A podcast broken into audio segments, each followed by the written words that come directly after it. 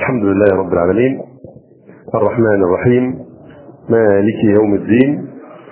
والعاقبة للمتقين. ولا عدوان إلا على الظالمين. وأشهد أن لا إله إلا الله وحده لا شريك له. وأشهد أن محمدا عبده ورسوله. اللهم صل على محمد وعلى آل محمد كما صليت على آل إبراهيم إنك حميد مجيد.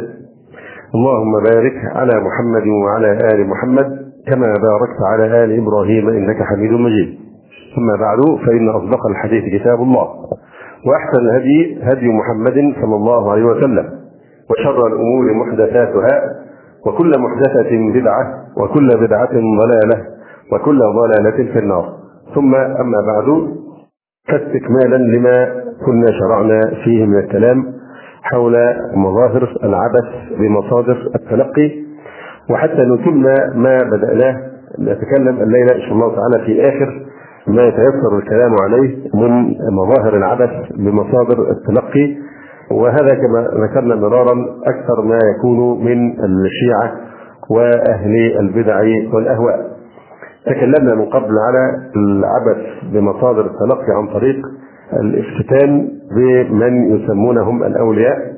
وذلك عن طريق ما يحصل من خوارق العادات التي يترتب عليها الاعتقاد في عصمة هذا الشخص كمظهر آخر من مظاهر الغلو فيه وبالتالي يشرع لهم ما يشاء من الدين على أساس أنه أيد بكرامة فإذا هو ولي من أولياء الله إذا وهذا أيضا مغالطة هو معصوم. وإن لم ينطقوا بها صراحة أحيانا لكن هذا الواقع العملي الذي نلبسه. من العبث بمصادر التلقي تكلمنا أيضا عن موضوع الرؤى والمنامات وكيف أنه لا يجوز اخذ الأحكام منها. من ذلك أيضا دعوى مقابلة النبي صلى الله عليه وسلم يقظة وليس مناما والتلقي عنه كما ذكرنا ذلك من قبل. الليلة نتكلم إن شاء الله تعالى على الإلهام والتحديث الذي هو نوع من أنواع الإلهام لكنه اخف من الإلهام. فبالنسبة للإلهام الإلهام لغة مصدر ألهم يقال ألهمه الله خيرا. يعني لقنه إياه. فالإلهام أن يلقي الله في النفس أمرا يبعث على الفعل أو الترك. الإلهام أن يلقي الله سبحانه وتعالى في النفس أمرا يبعث يحرك يبعث على الفعل أو الترك. وهو نوع من الوحي. يخص الله سبحانه وتعالى به من يشاء من عباده.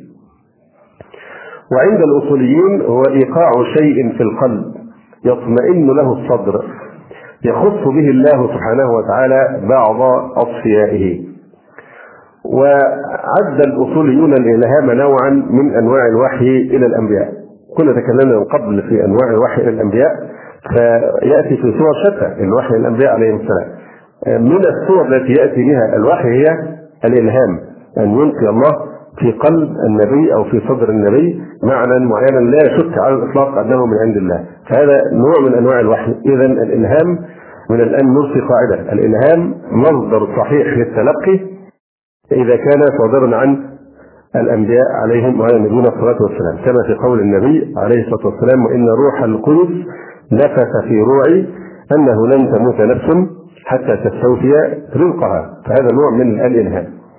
وفي كتاب التقرير والتحذير عن الإلهام من الله لرسوله قال إنه إلقاء معنى في القلب بلا واسطة عبارة الملك وإشارته. مقرون بخلق علم ضروري أن ذلك المعنى منه تبارك وتعالى.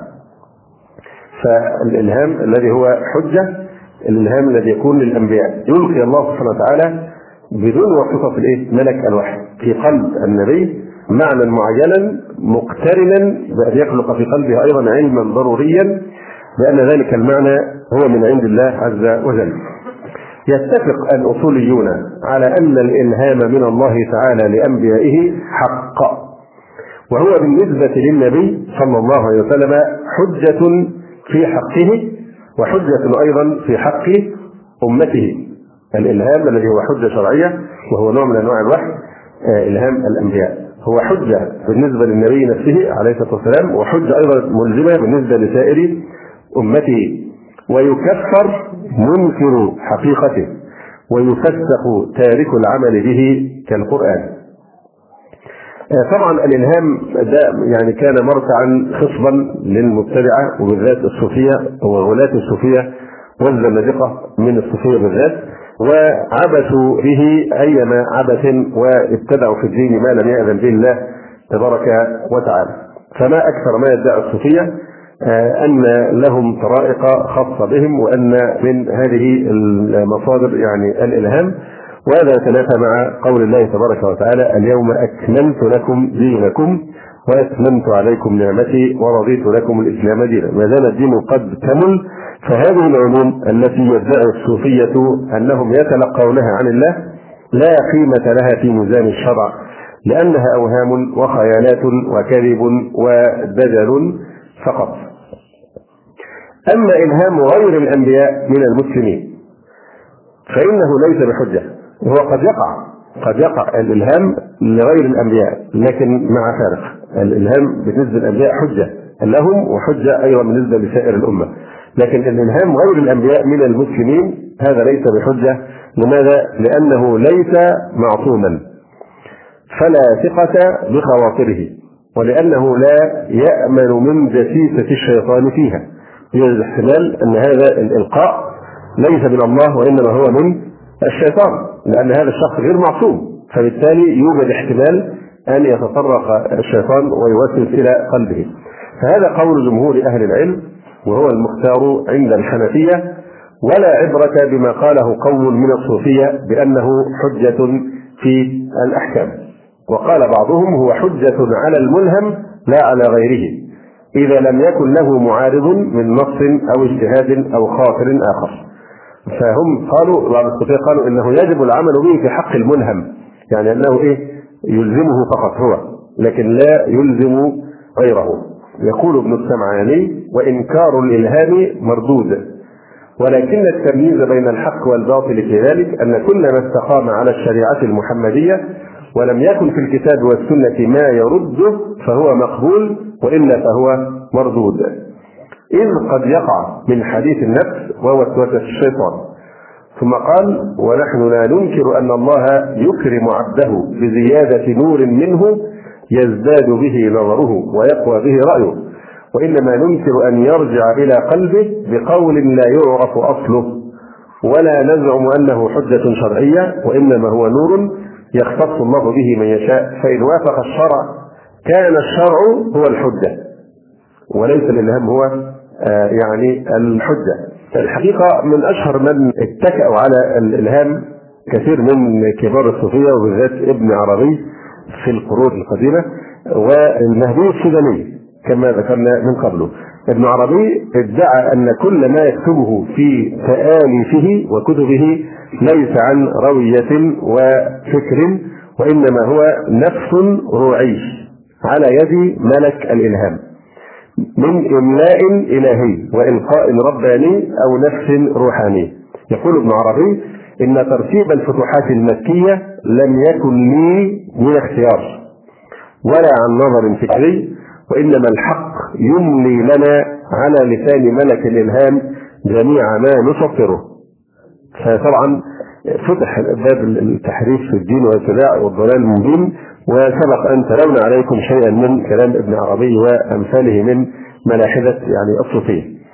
فطبعا يفتح باب خطير جدا لإفساد يعني الدين. المهدي السوداني أيضا قال إن أمرنا ناشئ عن إلهام صائب مع المشورة المسنونة. إن أمرنا يعني دعوته وادعاءه المهدية ونحن الآن نقطع بأنه لم يكن هو المهدي. نقطع بذلك قطعا فدل على انها لا كان إلهام ولا شيء دي كانت وساوس وسبق أن ناقشنا ذلك بالتفصيل يقول إن أمرنا ناشئ عن إلهام صائب مع المشورة المسنونة دي مغالطة يعني لازم يجيب لها المشورة المسنونة عشان الصورة إيه؟ تكتمل كشكل كده اخراجه يكون مقنع للناس. فالهام صائب مع المشورة المسنونة ما الذي يدلنا على أنه الهام صائب هل أنت معصوم؟ فهم من كلامه ما يقترب من ادعاء العصمة. بل إنه ادعى العصمة لخليفته عبد الله التعيشي كما ذكرنا من قبل.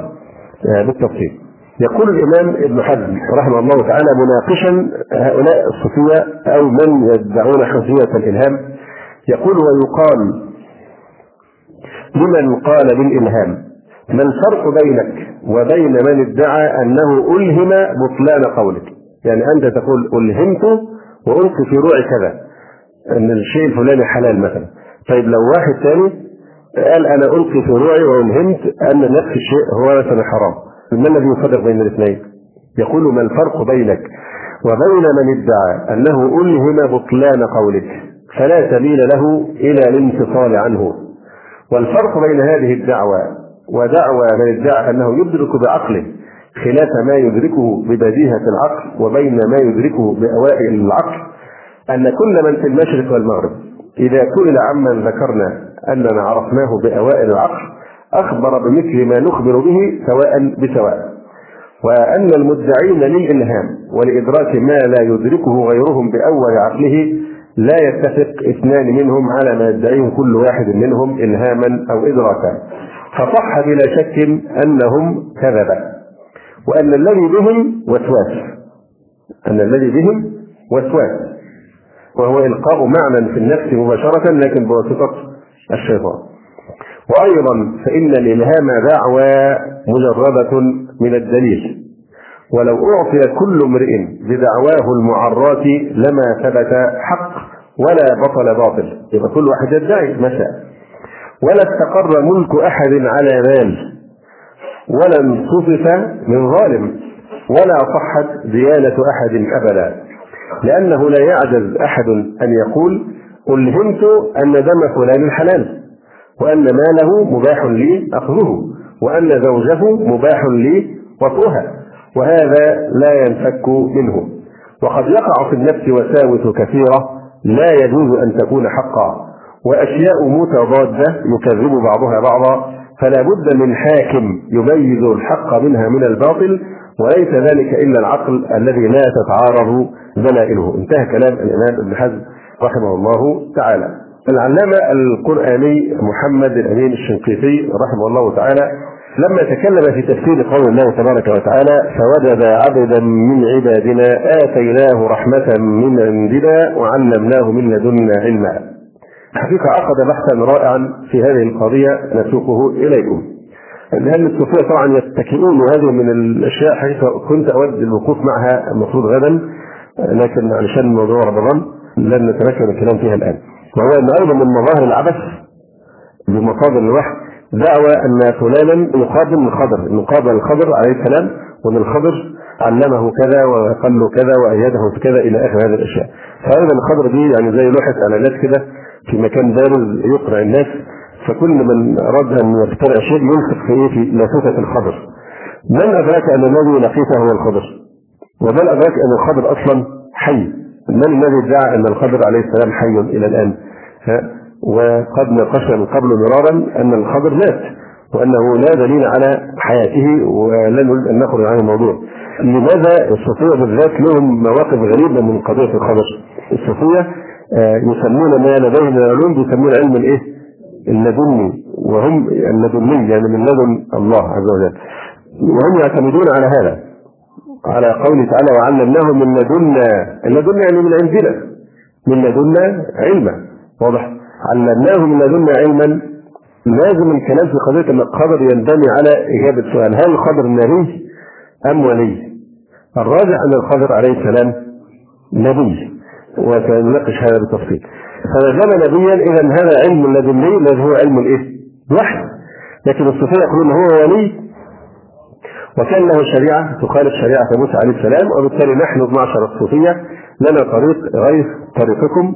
أنتم طريق الشريعة وإحنا طريق الحقيقة أنتم طريق النبوة ونحن طريق العلم اللدني. وهذا من المكسرات. مما يخرج من الملة أن يعتقد أي إنسان أنه يوجد مصدر للأحكام الشرعية أو هناك طريق يؤدي إلى الجنة غير طريق رسول الله صلى الله عليه وسلم، من جاوز ذلك فقد كفر. واضح فهذه لا نقاش فيها. ويظلون يقولون كل شيء له طريقة وأنتم لكم طريق وإحنا لنا طريق فهذا كلام في غاية الخطورة. صحيح هو عندهم علم لدني لكنه من لدن الشيطان. هذا علم من لدن الشيطان. لأن ديننا قد كمل ولا يحتمل أبدا زيادة أو نقصان يبدأ العلامه الشنقيطي رحمه الله تعالى اولا بترجيح أن الخضر عليه السلام كان نبيا فوجد عبدا من عبادنا آتيناه رحمة من عندنا وعلمناه من لدنا علما. يقول رحمه الله تعالى اعلم اولا أن الرحمة تكرر إطلاقها على النبوة في القرآن. لفظة الرحمة كثيرا ما أطلقت في حق إيه؟ النبوة. كذلك العلم المؤتى من الله تكرر إطلاقه فيه على علم الوحي فمن إطلاق الرحمة على النبوة قول الله تبارك وتعالى في الزخرف وقالوا لولا نزل هذا القرآن على رجل من القريتين عظيم أهم يقسمون رحمة ربك؟ الرحمة هنا هي النبوة. أهم يقسمون رحمة ربك؟ أي نبوته حتى يتحكموا في إنزال القرآن على رجل من القريتين عظيم. وقال تعالى في سورة الدخان فيها يفرق كل أمر حكيم أمرا من عندنا إنا كنا مرسلين رحمة من ربك. يعني النبوة. وقال تبارك وتعالى وما كنت ترجو أن يلقى إليك الكتاب إلا رحمة من ربك. وهذا في آخر القصص. أما العلم وعلمناه من لدنا علما فأيضا النبوة والوحي يطلق عليه العلم. كما قال الله عز وجل وأنزل الله عليك الكتاب والحكمة وعلمك ما لم تكن تعلم وكان فضل الله عليك عظيم. وقال تعالى وقل رب زدني علما أي وحيا. وقال تعالى وإنه لذو علم لما علمناه. ومعلوم أن الرحمة وإيتاء العلم اللدني أعم من كون ذلك عن طريق النبوة وغيرها. والاستدلال بالأعم على الأخص فيه أن وجود الأعم لا يستلزم وجود الأخص كما هو معروف. ومن أظهر الأدلة في أن الرحمة والعلم اللدني اللذين امتن الله بهما على عبده الخضر عن طريق النبوة والوحي قوله تعالى عنه وما فعلته عن أمري وما فعلته عن أمري أي وإنما فعلته عن أمر الله عز وجل. وأمر الله إنما يتحقق عن طريق الوحي. إذ لا طريق تعرف بها أوامر الله ونواهيه إلا الوحي من الله جل وعلا ولا سيما قتل الأنفس البريئة في ظاهر الأمر وتعييب سفن الناس بخرقها لأن العدوان إلى الله تعالى. وقد حصر الله تعالى طرق الإنذار في الوحي في قوله قل إنما أنذركم بالوحي إنما هذه صيغة حصر فإن قيل قد يكون ذلك عن طريق الإلهام. فممكن يبقى كل ده تم عن طريق الإلهام قتل الغلام وتعييب السفينة ونحو ذلك قد يكون تم عن طريق الإلهام.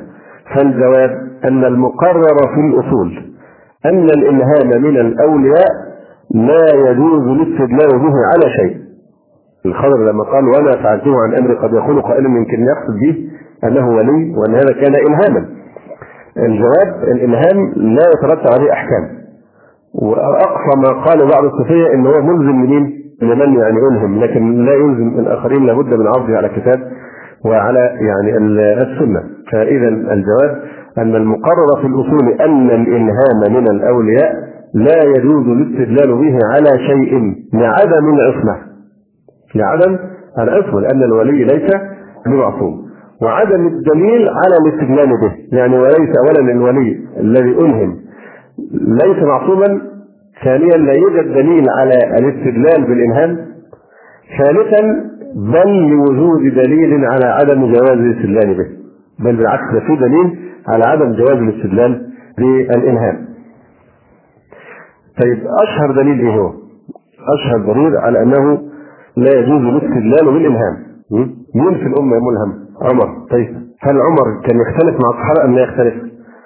كان يختلف. ما فيش مرة واحدة إن عمر ناقش الصحابة في شيء انهم أنا ملهم والرسول عليه الصلاة والسلام قال إيه, إيه إن إيه لقد كان في من قبلكم محدثون إياكم في أمتي منهم أحد فإيه؟ فعمر رضي الله تعالى عنه ومع ذلك لم يحدث مرة واحدة أن عمر في اختلاف علمي مع أحد الصحابة قال لا ده أنا ملهم ولا بد أن تأخذوا بقولي. وتناقش أدلة عدم جواز الاستدلال بالإلهام. اذا المقرر في الأصول أن الإلهام من الأولياء لا يجوز الاستدلال به على شيء لعدم العصمة وعدم الدليل على الاستدلال به بل ولوجود الدليل على عدم جواز الاستدلال به. وما يزعمه بعض الصوفية من جواز العمل بالإلهام في حق الملهم دون غيره. وما يزعمه بعض الجبرية أيضا من الاحتجاج بالإلهام في حق الملهم وغيره جاعلين الإلهام كالوحي المسموع. مستدلين بظاهر قوله تعالى فمن يرد الله أن يهديه يشرح صدره للإسلام. وبخبر اتقوا فراسة المؤمن فإنه ينظر بنور الله. كله باطل لا يعول عليه لعدم اعتضاده بدليل. وغير المعصوم لا ثقة بخواطره.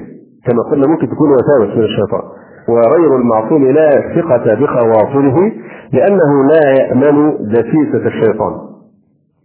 وقد ضمنت الهداية في اتباع الشرع واتبعوه لعلكم تهتدون. فقط في اتباع الرسول عليه السلام هداية لكن هل ضمنت الهداية في اتباع أي شخص خلاف رسول الله عليه الصلاة والسلام؟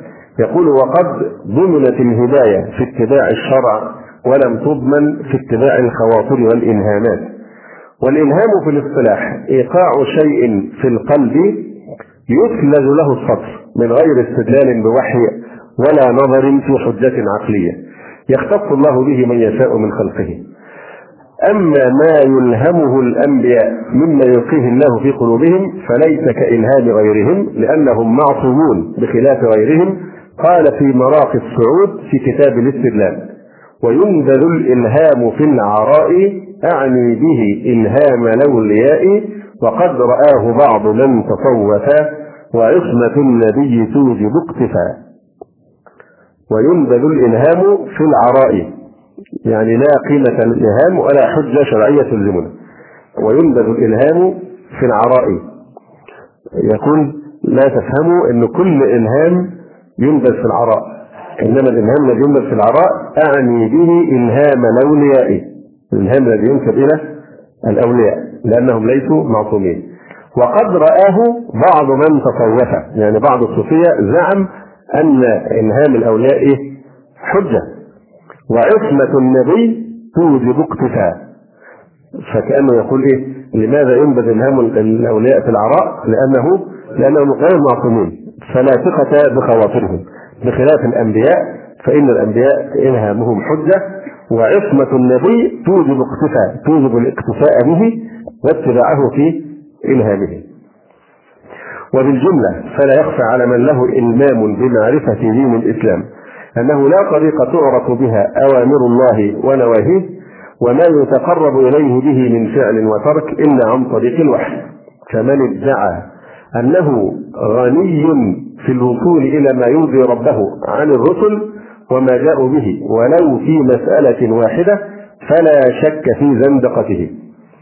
والآيات والأحاديث الدالة على هذا لا تحصى. قال الله تعالى وما كنا معذبين حتى نبعث رسولا ولم يقل حتى نلقي في القلوب إلهاما. وقال تعالى رسلا مبشرين ومنذرين لئلا يكون للناس على الله حجة بعد الرسل. وقال ولو أن أهلكناهم بعذاب من قبله لقالوا ربنا لولا أرسلت إلينا رسولا فنتبع آياتك إلى آخر الآيات. والآيات والأحاديث بمثل هذا كثيرة جدا. وبذلك تعلم أن ما يدعيه كثير من الجهلة المدعين التصوف من أن لهم ولأشياخهم طريقا باطنة توافق الحق عند الله ولو كانت مخالفة لظاهر الشرع كمخالفة ما فعله الخضر لظاهر العلم الذي عند موسى. زندقة. يعني من قال هذا فهذه زندقة. وذريعة إلى الانحلال بالكلية من دين الإسلام بدعوى أن الحق في أمور باطنة تخالف ظاهره. قال القرطبي رحمه الله في تفسيره ما نصه. قال شيخنا الإمام أبو العباس ذهب قوم من زنادقة باطنية إلى سلوك طريق لا تلزم منه هذه الأحكام الشرعية. فقالوا هذه الأحكام الشرعية العامة إنما يحكم بها على الأنبياء والعامة. يعني هي حط الأنبياء مع العامة. وأما الأولياء وأهل الخصوص فلا يحتاجون إلى تلك النصوص. بل إنما يراد منهم ما يقع في قلوبهم. يتلقون الشريعة من إيه؟ إلهامات لتقع في قلوبهم. ويحكم عليهم بما يغلب عليهم من خواطرهم. وقالوا وذلك لصفاء قلوبهم عن الأكدار. وخلوها عن الأغيار فتتجلى لهم العلوم الإلهية والحقائق الربانية فيقفون على أسرار الكائنات ويعلمون أحكام الجزئيات فيستغنون بها عن أحكام الشرائع الكليات.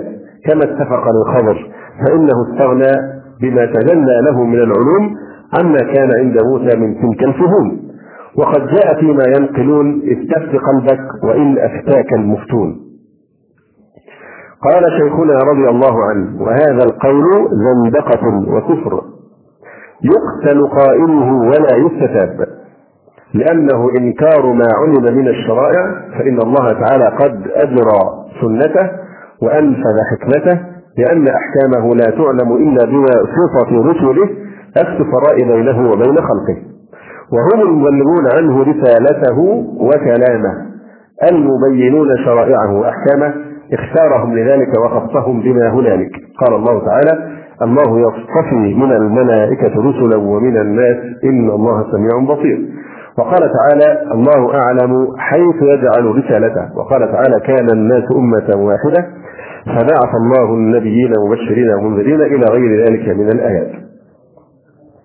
وعلى الجملة فقد حصل العلم القطعي واليقين الضروري واجتماع السلف والخلف على أن طريق لمعرفة أحكام الله تعالى التي هي راجعة إلى أمره ونهيه ولا يعرف شيء منها إلا من جهة الرسل. فمن قال إن هناك طريقا أخرى يعرف بها أمره ونهيه غير الرسل بحيث يستغني عن الرسل فهو كافر يقتل ولا يستتاب. ولا يحتاج معه إلى سؤال وجواب ثم هو قول بإثبات أنبياء بعد نبينا صلى الله عليه وسلم الذي قد جعله الله خاتم أنبيائه ورسله فلا نبي بعده ولا رسول. وبيان ذلك أن من قال يأخذ عن قلبه وأن ما يقع فيه حكم الله تعالى. ويقول لك حدثني قلبي عن ربي حدثني قلبي عن ربي. فمن يقول إنه يأخذ من قلبه أو عن قلبه وأن الالهام الذي يلقى في قلبه هو حكم الله تعالى وأنه يعمل بمقتضاه وأنه لا يحتاج مع ذلك إلى كتاب ولا سنة فقد أثبت لنفسه خاصة النبوة. فإن هذا نحو ما قاله صلى الله عليه وسلم إن روح القدس نفث في روعي إلى آخر الحديث. انتهى كلام القرطبي رحمه الله. يقول الشنقيطي رحمه الله وما ذكره في كلام شيخه المذكور من أن الزنديق لا يستتاب هو مذهب مالك ومن وافقه. ثم يقول وما يستدل به بعض الجهلة. ممن يدعي التصوف على اعتبار الإلهام من ظواهر بعض النصوص. كحديث استفت قلبك وإن أفتاك الناس وأفتوك. لا دليل فيه البتة على اعتبار الإلهام. يدعون أن لا دليل على الإلهام حجة معتبرة أن الرسول عليه السلام قال لي استفت قلبك وإن أفتاك الناس وأفتوك لماذا؟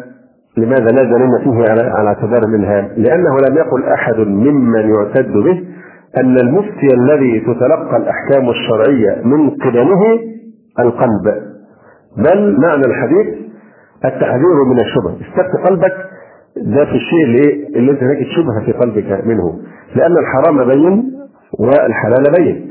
وبينهما أمور مشتبهة لا يعلمها كل الناس. فقد يفتيك المفتي بحليه شيء وأنت تعلم من طريق أخرى أنه يحتمل أن يكون حراما. وذلك باستناد إلى الشرع. فإن قلب المؤمن لا يطمئن لما فيه الشبهة. وهذا الحديث تماما مثل قول النبي صلى الله عليه وسلم دع ما يريبك إلى ما لا يريبك وقال عليه الصلاة والسلام البر حسن الخلق والإثم ما حاك في نفسك وكرهت أن يطلع عليه الناس وهذا رواه مسلم. وفي حديث وابصة قال أتيت رسول الله صلى الله عليه وسلم فقال جئت تسأل عن البر؟ قلت نعم. قال استفت قلبك. البر ما اطمأنت إليه النفس واطمأن إليه القلب والإثم ما حاك في النفس وتردد في الصدر وإن أفتاك الناس وأفتوك. ولا شك أن المراد بهذا الحديث ونحوه الحث على الورع وترك الشبهات. فلو التبست مثلا ميتة بالمذكاة اختلط. هل هذه ميتة أم مذكاة؟ أو اشتبهت امرأة محرم بامرأة إيه؟ يعني أجنبية.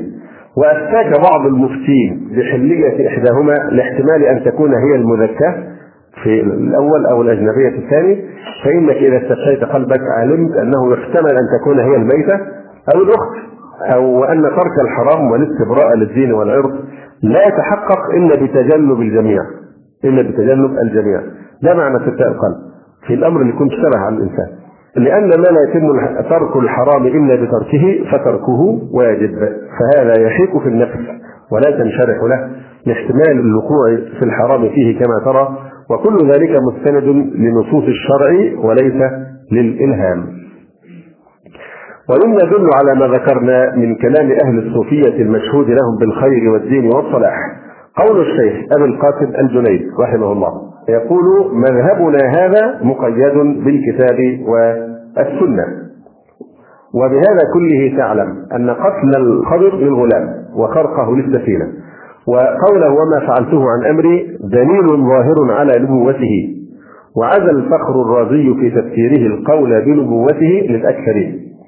ومما يستأنس به القول بنبوته تواضع موسى عليه الصلاة والسلام له في قوله هل أتبعك على أن تعلمني مما علمت رشدا؟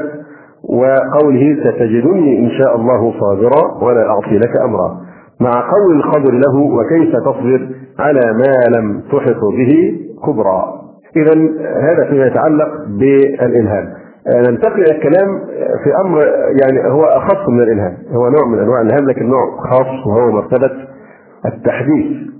فعن أبي هريرة رضي الله عنه عن النبي صلى الله عليه وسلم قال إنه كان فيما مضى قبلكم من الأمم محدثون وإنه إن كان إن كان في أمتي هذه منهم فإنه عمر بن الخطاب رضي الله تعالى عنه. هذا رواه البخاري.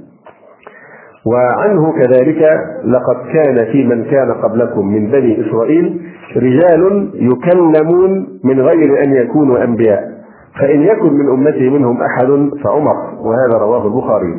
وعن أبي سعيد الخدري رضي الله عنه قال قال رسول الله صلى الله عليه وسلم إنه لم يبعث الله نبيا إلا كان في أمته محدث. وإن يكن في أمتي منهم أحد فهو عمر. قالوا يا رسول الله كيف محدث؟ قال تتكلم الملائكة على لسانه وهذا رواه الطبراني في الأوسط. وعن عائشة رضي الله عنها عن النبي صلى الله عليه وسلم أنه كان يقول قد كان يكون في الأمم قبلكم محدثون فإن يكن في أمتي منهم أحد فإن عمر بن الخطاب منهم. قال ابن وهب تفسير محدثون ملهمون وهذا رواه مسلم. رواه الترمذي بلفظ فإن يكن في أمتي أحد فعمر بن الخطاب. المحدث من حيث اللغة يقال للرجل الصادق الظن محدث.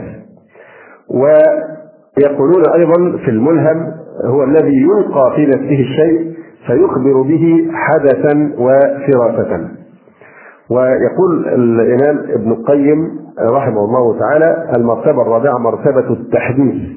وهذه دون مرتبة الوحي الخاص وتكون دون مرتبة الصديقين يعني المرتبة الأعلى هي الوحي أقل منها مرتبة الإيه؟ الصديقين تحتها مرتبة التحديث يعني مين أعلى الصديق أم المحدث؟ إيه الدليل؟ يعني لأن أبا بكر صديق أبو بكر صديق طبعا فهو أعلى من إيه؟ من عمر إن كان عمر محدثا لأن الحديث لم يقطع وإنما قال إن يكن في أمتي منهم أحد والتحديث أخص من الإلهام فإن الإلهام عام للمؤمنين بحسب إيمانهم. فكل مؤمن يعني هو لا يوجد مؤمن إلا وهو ملهم. الإلهام عام والتحديث خاص بالنسبة للإلهام. لأن هل يوجد أحد إلا وهو ملهم؟ فألهمها فجورها وتقواها. يقول ابن القيم فالتحديث أخص من الإلهام فإن الإلهام عام للمؤمنين بحسب إيمانهم. فكل مؤمن قد ألهمه الله رشده الذي حصل له به الإيمان. فأما التحديث فالنبي صلى الله عليه وسلم قال فيه إن يكن في هذه الأمة أحد فعمر يعني من المحدثين. فالتحديث إلهام خاص وهو الوحي إلى غير الأنبياء. يبقى في وحي لغير الأنبياء هو ده الإلهام. أو التحديث. إما وحي أحد من المكلفين كما في قوله تعالى وأوحينا إلى أم موسى أن أرضعيه. ده هنا إيه؟ تحديث أو إلهام. لكن هل وحي مثل وحي الأنبياء؟ لا. في وحي بيحصل لمكلفين ووحي لغير مكلفين. فمن وحي المكلفين هو وحي ليس كوحي الأنبياء. قوله تعالى وأوحينا إلى أم موسى أن أرضعيه. يبقى دي إيه؟ إلهام وتحديث. وقوله واذ اوحيت إلى الحواريين ان امنوا بي وبرسولي واذ اوحيت إلى الحواريين الحواريين لم يكونوا انبياء وإنما هذا إيه؟ تحديث وإلهام. وإما يكون الوحي نوع من أنواع الوحي إلى غير المكلفين. كقوله تعالى واوحى ربك إلى النحل ان اتخذي من الجبال بيوتا ومن الشجر ومما يعرشون. فهذا كله وحي إلهام. فيلهم الله سبحانه وتعالى نحل وألهم ام موسى وهكذا. فإذا هذا فيما يتعلق بالنوع العام من الإلهام. إلقاء في القلب. طبعا دي يطلق عليه وحي لكن هو ليس كوحي الأنبياء لأن الوحي بيكون اعلان في الخفيه اعلان بخفاء. نعم. يقول ابن القيم رحمه الله وسمعت شيخ الإسلام تقي الدين ابن تيمية رحمه الله تعالى يقول جزم بأنهم كائنون في الأمم قبلنا. لقد كان فيما الأمم قبلكم محدثون. وعلق وجودهم في هذه الأمة بكلمة إن الشرطيه إن يكن في امتي منهم أحد فعمر مع أن هذه الأمة أفضل الأمم. اذا لماذا؟ يعني هو لم يقطع بأن هذه الأمة محتاجة إلى التحديث. لكن الامم السابقه كان قطعا فيهم محدثون. ليه؟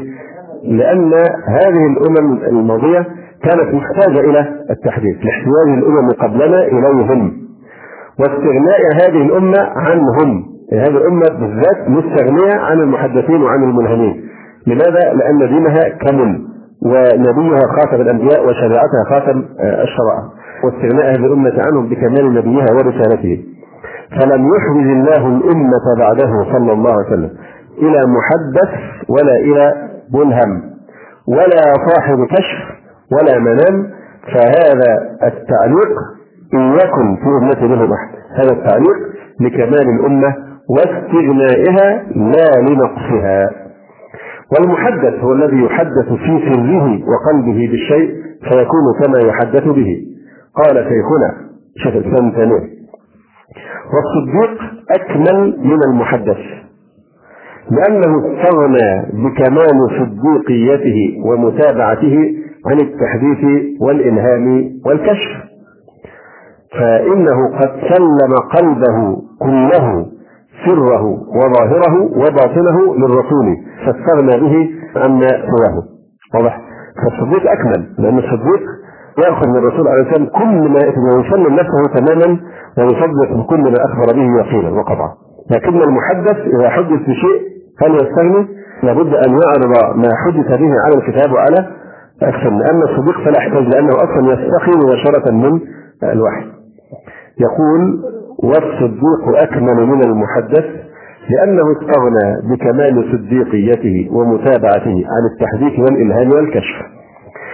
فإنه قد سلم قلبه كله وسره وظاهره وباطنه للرسول عليه الصلاة والسلام فاستغنى به عما سواه.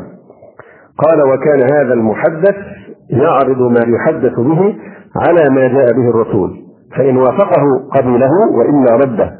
فعلم أن مرتبة الصديقية فوق مرتبة التحديث. يقول شيخ الإسلام رحمه الله وأما ما يقوله كثير من أصحاب الخيالات والجهالات حدثني قلبي عن ربي. فصحيح أن قلبه حدثه ولكن عمن؟ عن شيطانه أو عن ربه. فإن قال حدثني قلبي عن ربي كان مسندا الحديث إلى من لم يعلم أنه حدثه به وذلك كذب. قال ومحدث الأمة لم يكن يكون ذلك. يعني عمر نفسه رضي الله عنه ما قال أبدا حدثني قلبي عن ربي. ولا تفوه به يوما من الدهر رضي الله تعالى عنه. وقد أعاذه الله من أن يقول ذلك. بل كتب كاتبه يوما هذا ما أرى الله أمير المؤمنين عمر بن الخطاب. فقال له عمر لا امحه واكتب هذا ما رأى عمر بن الخطاب. فإن كان صوابا فمن الله وإن كان خطأ فمن عمر والله ورسوله منه بريء. مع أنه محدث أو قد يكون هو المحدث يعني ومع ذلك رفض أن يكتب الكاتب هذا ما أرى الله عمر. وقال امحو هذا واكتب إيه هذا ما رأى عمر بن الخطاب فإن كان صوابا فمن الله وإن كان خطا فمن عمر والله ورسوله منه بريء. وقال في مسألة الكلالة أقول فيها برأيي فإن يكن صوابا فمن الله وإن يكن خطا فمني ومن الشيطان. فهذا قول المحدث بشهاده رسول الله صلى الله عليه وسلم. وأنت ترى الاتحادية والحلوليه والإباحي الشطاح والسمعي مجاهر بالكحة والفرية. يقول حدثني قلبي عن ربي فانظر إلى ما بين القائلين والمرتبتين والقولين والحولين. وأعط كل ذي حق حقه ولا تجعل الزغل والخالص شيئا واحدا. نظر إلى معنى يعني أشرنا إليه. وهو أن الأحاديث التي وردت في المحدثين لا تؤكد وجود المحدثين في هذه الأمة. لأنها وردت بأسلوب فيه إيه؟ تردد. إن يكن في أمتي أحد فعمر ففيها نوع من الإيه؟ التردد. ثم إنها علقت كون عمر رضي الله تعالى عنه محدثا بشرط الوجود. والوجود غير مؤكد. إذا ليس مؤكدا أن عمر رضي الله تعالى عنه محدث. ولكن نفترض وجودهم في هذه الأمة وأن عمر بن الخطاب منهم فما المراد؟ بذلك يعني سبق أن بينا المراد بذلك المعنى. يعني خلاصة الكلام أن المحدث واحد من أفراد الأمة وأنه لا ينزل عليه وحي من السماء بل يرزق الظن الصادق والإصابة في بعض الأمور. فبذلك يتضح المراد بالمحدثين في أذهان الأمة. فلا تنخدع بمن يدعي الإلهام والتحديث ويصرفهم عن دينه بتلك الوساوس والخيالات التي يزعم أهلها تحت شعار الإلهام أنها وحي من الله تعالى فيدعوهم لمتابعته أو تصديقه في دعواه. وقد رأينا سيد المحدثين عمر رضي الله عنه لم يفعل شيئا من ذلك ولم يزعم نزول الوحي عليه بل كان يخطئ ويصيب ويعرض أقواله وأفعاله على الكتاب والسنة فما وافقهما أمضاه وما خالفهما ألغاه. بل وأعلم الأمة في ذلك ما ينبغي أن يعيه كل مسلم حيث قال لا يقولن أحد قضيت بما أراني الله تعالى فإن الله تعالى لم يجعل ذلك إلا لنبيه صلى الله عليه وسلم. تحكم إيه؟ بما أراك الله بما أراك الله. هذا في حق الرسول فقط عليه الصلاة والسلام.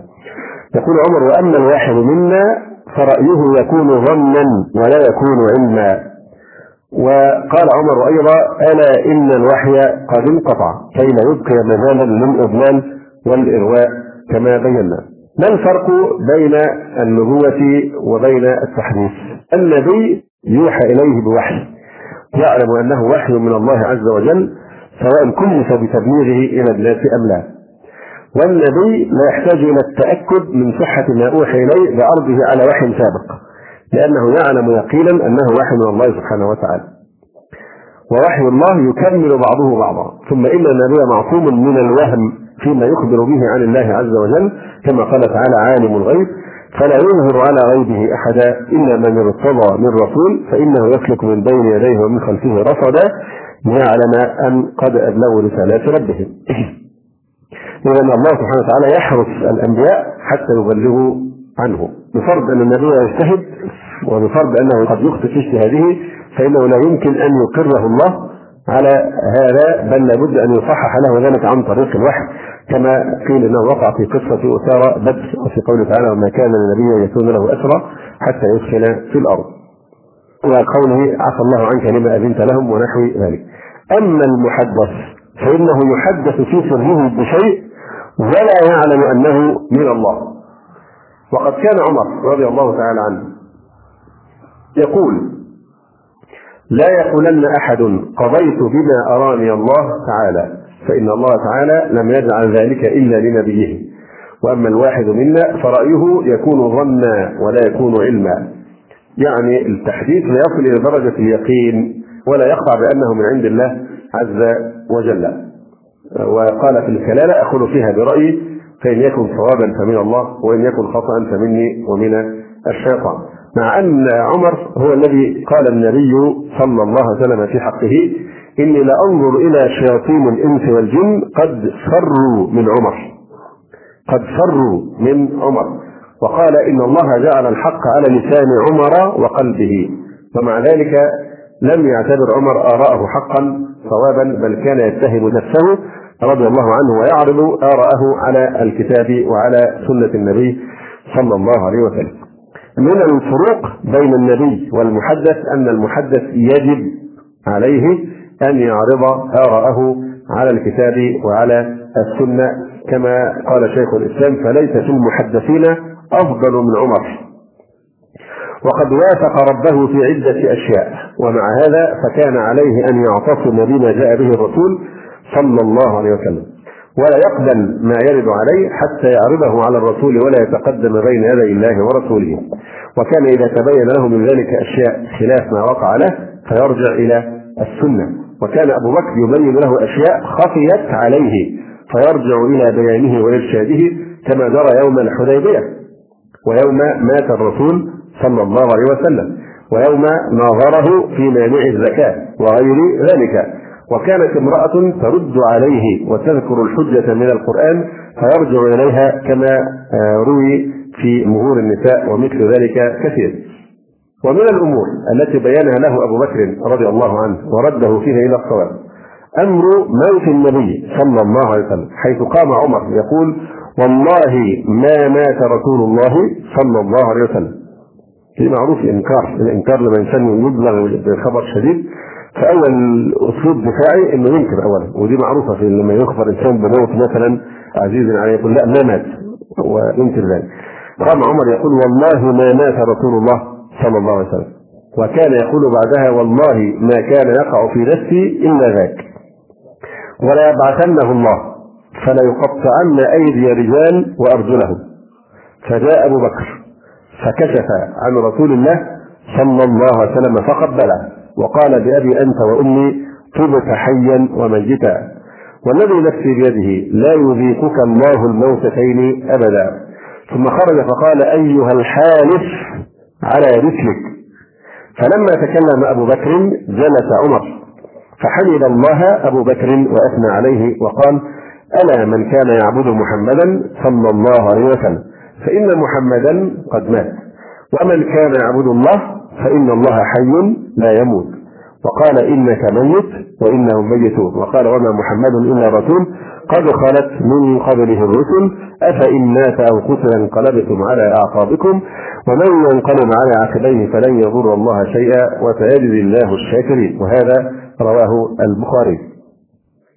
كذلك في قصة الحديبية عندما صالح النبي صلى الله عليه وسلم قريشا وثبت عمر بن الخطاب. فأتى أبا بكر. فقال يا أبا بكر أليس رسول الله؟ قال بلى. قال أولسنا بالمسلمين؟ قال بلى. قال أوليسوا بالمشركين؟ قال بلى. قال فعلام نعطي الدنية في ديننا؟ قال أبو بكر يا عمر إلزم غرزه فإني أشهد أنه رسول الله.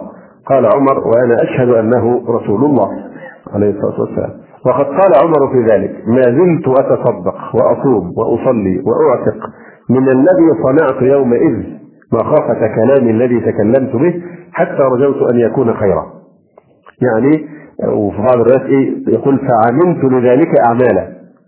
إنه يعني لم يسلم الأمر الرسول عليه السلام وحصل له ذهول في قصة الحديبية. كيف يعني يقدم في نظره هو يعني الرسول عليه السلام هذه التساهلات كلها أو التسهيلات المشركين؟ فكان يرى هذا من الدنية لكن انظر إلى رزانة أبي بكر وفعلا أنه مرتبط الصديق فعلا تتولى في مواقف المحنة أنه أعلى من المحدث. فهو عمر كان موقفه مرجوحا مع أنه محدث ومع ذلك كان يخطئ. ولذلك أراك أن يكفر بعد ذلك بالأعمال الصالحة حتى تمحو عنه هذا الموقف في صلح الحديبية. أيها الناس اتهموا الرأي في الدين فلقد رأيتني يوم أبي جندل. آه يعني وأنا أرد قول إيه؟ رسول الله عليه السلام ويقول في بعض الناس عملت لذلك أعمالا. كان يعمل أعمال صالحة كثير حتى تكفر عنه آه هذه السيئة. يقول ما زلت أتصدق وأصوم وأصلي وأعتق من الذي صنعت يومئذ مخافة كلامي الذي تكلمت به حتى رجوت أن يكون خيرا. وكذلك في قصة عيينة بن حصن عندما دخل عليه فقال له هي يا ابن الخطاب. فوالله ما تعطينا الجزل ولا تحكم بيننا بالعدل. فغضب عمر حتى هم به فقال له الحر يا أمير المؤمنين إن الله تعالى قال لنبيه صلى الله عليه وسلم خذ العفو وأمر بالعرف وأعرض عن الجاهلين وإن هذا من الجاهلين. قال ابن عباس الراوي والله ما جاوزها عمر حين تلاها عليه وكان وقافا عند كتاب الله. وهذا رواه البخاري. قال ابن حجر رحمه الله إن المحدث منهم إذا تحقق وجوده لا يحكم بما وقع له بل لابد من عرضه على القرآن فإن وافقه أو وافق السنة وإلا تركه. إذا المحدث إن أخطأ في فهمه أو أخطأ في اجتهاده فإنه يبقى كذلك حتى يعرض ذلك على الكتاب والسنة أو ينبهه أحد لذلك الخطأ. فكون الإنسان محدثا لا يسوغ له أن يخرج على الشريعة الإسلامية بل هو تابع للرسول صلى الله عليه وسلم. وقد رأينا كيف كان عمر يعود في رأيه إلى شريعة الإسلام ولم يعرف عنه أنه ادعى نفسه حق الخروج عليها بحجة أنه محدث. يقول شيخ الإسلام ولو كان أحد يأتيه من الله ما لا يحتاج إلى عرضه على الكتاب والسنة لكان مستغنيا عن الرسول في بعض دينه. وهذا من المارقين. الذين يظنون أن من الناس من يكون مع الرسول كالخضر مع موسى. ومن قال هذا فهو كافر. من قال إن له شريعة ثانية غير شريعة محمد عليه السلام وهو يستطيع أن يخرج عن شريعة محمد ويتقرب إلى الله بخلافها كما فعل الخضر مع موسى فهذا كافر. أيضا نمر مرا عابرا سريعا على أمر يرتبط بالإلهام وهو الكشف. يقول ابن القيم رحمه الله تعالى الفراسة الثانية فراسة الرياضة والجوع والسهر والتخلي. فإن النفس إذا تجردت عن العوائق صار لها من الفراسة والكشف بحسب تجردها. فالشيء المهم جدا في هذا الأمر أن هذه الفراسة هذا النوع من الفراسة الفراسة تنشأ عن الرياضة والجوع. رياضات روحية معينة الكف عن الطعام مدة طويلة. السهر التخلي. كل هذه الأشياء بيترتب عليها فعلا أمور وهذه الأمور مشتركة بين الكافر وبين المؤمن ولا تدل على إيمان ولا على ولاية. وكثير من الجهال يغتر بها وللرهبان فيها وقائع معلومة وهي فراسة لا تكشف عن حق النافع ولا عن طريق المستقيم بل كشفها جزئي من جنس فراسة الولاة وأصحاب عبارة الرؤيا والأطباء ونحوهم. وللأطباء فراسة معروفة من حذقهم في صناعتهم. ومن أحب الوقوف عليها فليطالع تاريخهم وأخبارهم. يقول الذهبي وقد رأيت غير واحد من هذا النمط الذين زال عقلهم أو نقص. يتقلبون في النجاسات ولا يصلون ولا يصومون وبالفحش ينطقون. ولهم كشف كما والله للرهبان كشف. وكما للساحر كشف وكما لمن يسرع كشف وكما لمن يأكل الحية ويدخل النار حال مع ارتكابه الفواحش فوالله ما ارتبطوا على مسيلمة والأسود إلا لإتيانهم بالمغيبات.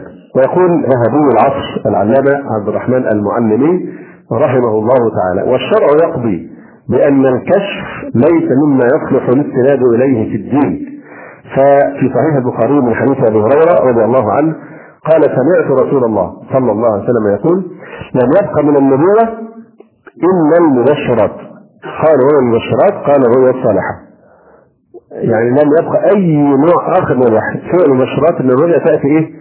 بشارة ونذارة فقط. ليس لها أي وظيفة أخرى. يقول المعلمين رحمه الله وفيه حجة على أنه لم يبقى مما يناسب الوحي إلا الرؤيا. اللهم إلا أن يكون بقي ما هو دون الرؤيا فلم يعتد به. فدل ذلك على أن التحديث والإلهام والفراسة والكهانة والكشف كلها دون الرؤيا.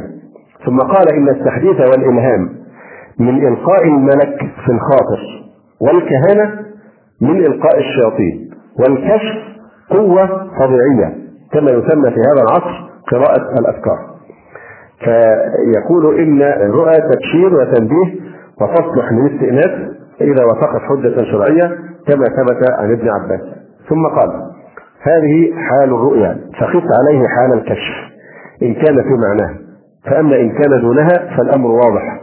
وتجد في كلام المتصوفة أن الكشف قد يكون حقا وقد يكون من الشيطان وقد يكون تخيلا موافقا لحديث النفس. ثم يقول المعلمي فالكشف إذا تبع الهوى فغايته أن يؤيد الهوى ويرسخه في النفوس ويحول بين صاحبه وبين الاعتبار والاستبصار. فكأن الساعي في أن يحصل له الكشف إنما يسعى في أن يضله الله عز وجل ولا ريب أن من التمس الهدى من غير الصراط المستقيم مستحق أن يضله الله عز وجل. وما يزعمه بعض غلاتهم من أن لهم علامات يميزون بها بين ما هو حق من الكشف وما هو باطل دعوى فارغة. شيء مؤلم جدا. تقرأ مثلا في علوم الدين. بيتكلم على مثل عذاب القبر. فوجود ايتين وبعدين حديث طبعا موضوعها ضعيفة وموضوعة وباطلة ومنكرة ثم يقول ومما قاله أهل الكشف في ذلك أن العبد إذا وضع في القبر فإن القبر يقول له يستقبله ويقول له أنا بيت الدود وبيت الوحدة وبيت الغربة وإلى آخر هذا الكلام. في عامة الأبواب لما يجي يتكلم على حاجة حتى يقيم الأدلة يقول وقال أهل الكشف. يعني بيضعها كده إيه؟ في سياق الأدلة التي يحتج بها. فكما يعني واضح من الكلام هنا أن هذا الكشف لا يصلح للاستناد إليه في الدين لأنه لم يبقى من النبوة إلا المبشرات يعني الرؤيا. يقول فأما ما عرف عن المتصوفة من تحريف النصوص ربما أشنع وأفظع من تحريف الباطنية فهذا لا يشهد لكشفهم بل يشهد عليه أوضح شهادة بأنه من أبطل الباطل لأمور أولا لأن النصوص بالله المعروفة. حجة فإذا شهدت ببطلان قولهم علم أنه باطل. ثانيا لأنهم يعترفون أن الكشف محتاج إلى شهادة الشرع. فإن قبلوا من الكشف تأويل الشرع فالكشف شهد لنفسه فمن يشهد له على تأويله. أما التحديث والإلهام فيقول النبي عليه الصلاة والسلام لقد كان فيما قبلكم من الأمم محدثون فإن يكن في أمتي فإنه عمر. وفسر التحديث بالإلهام.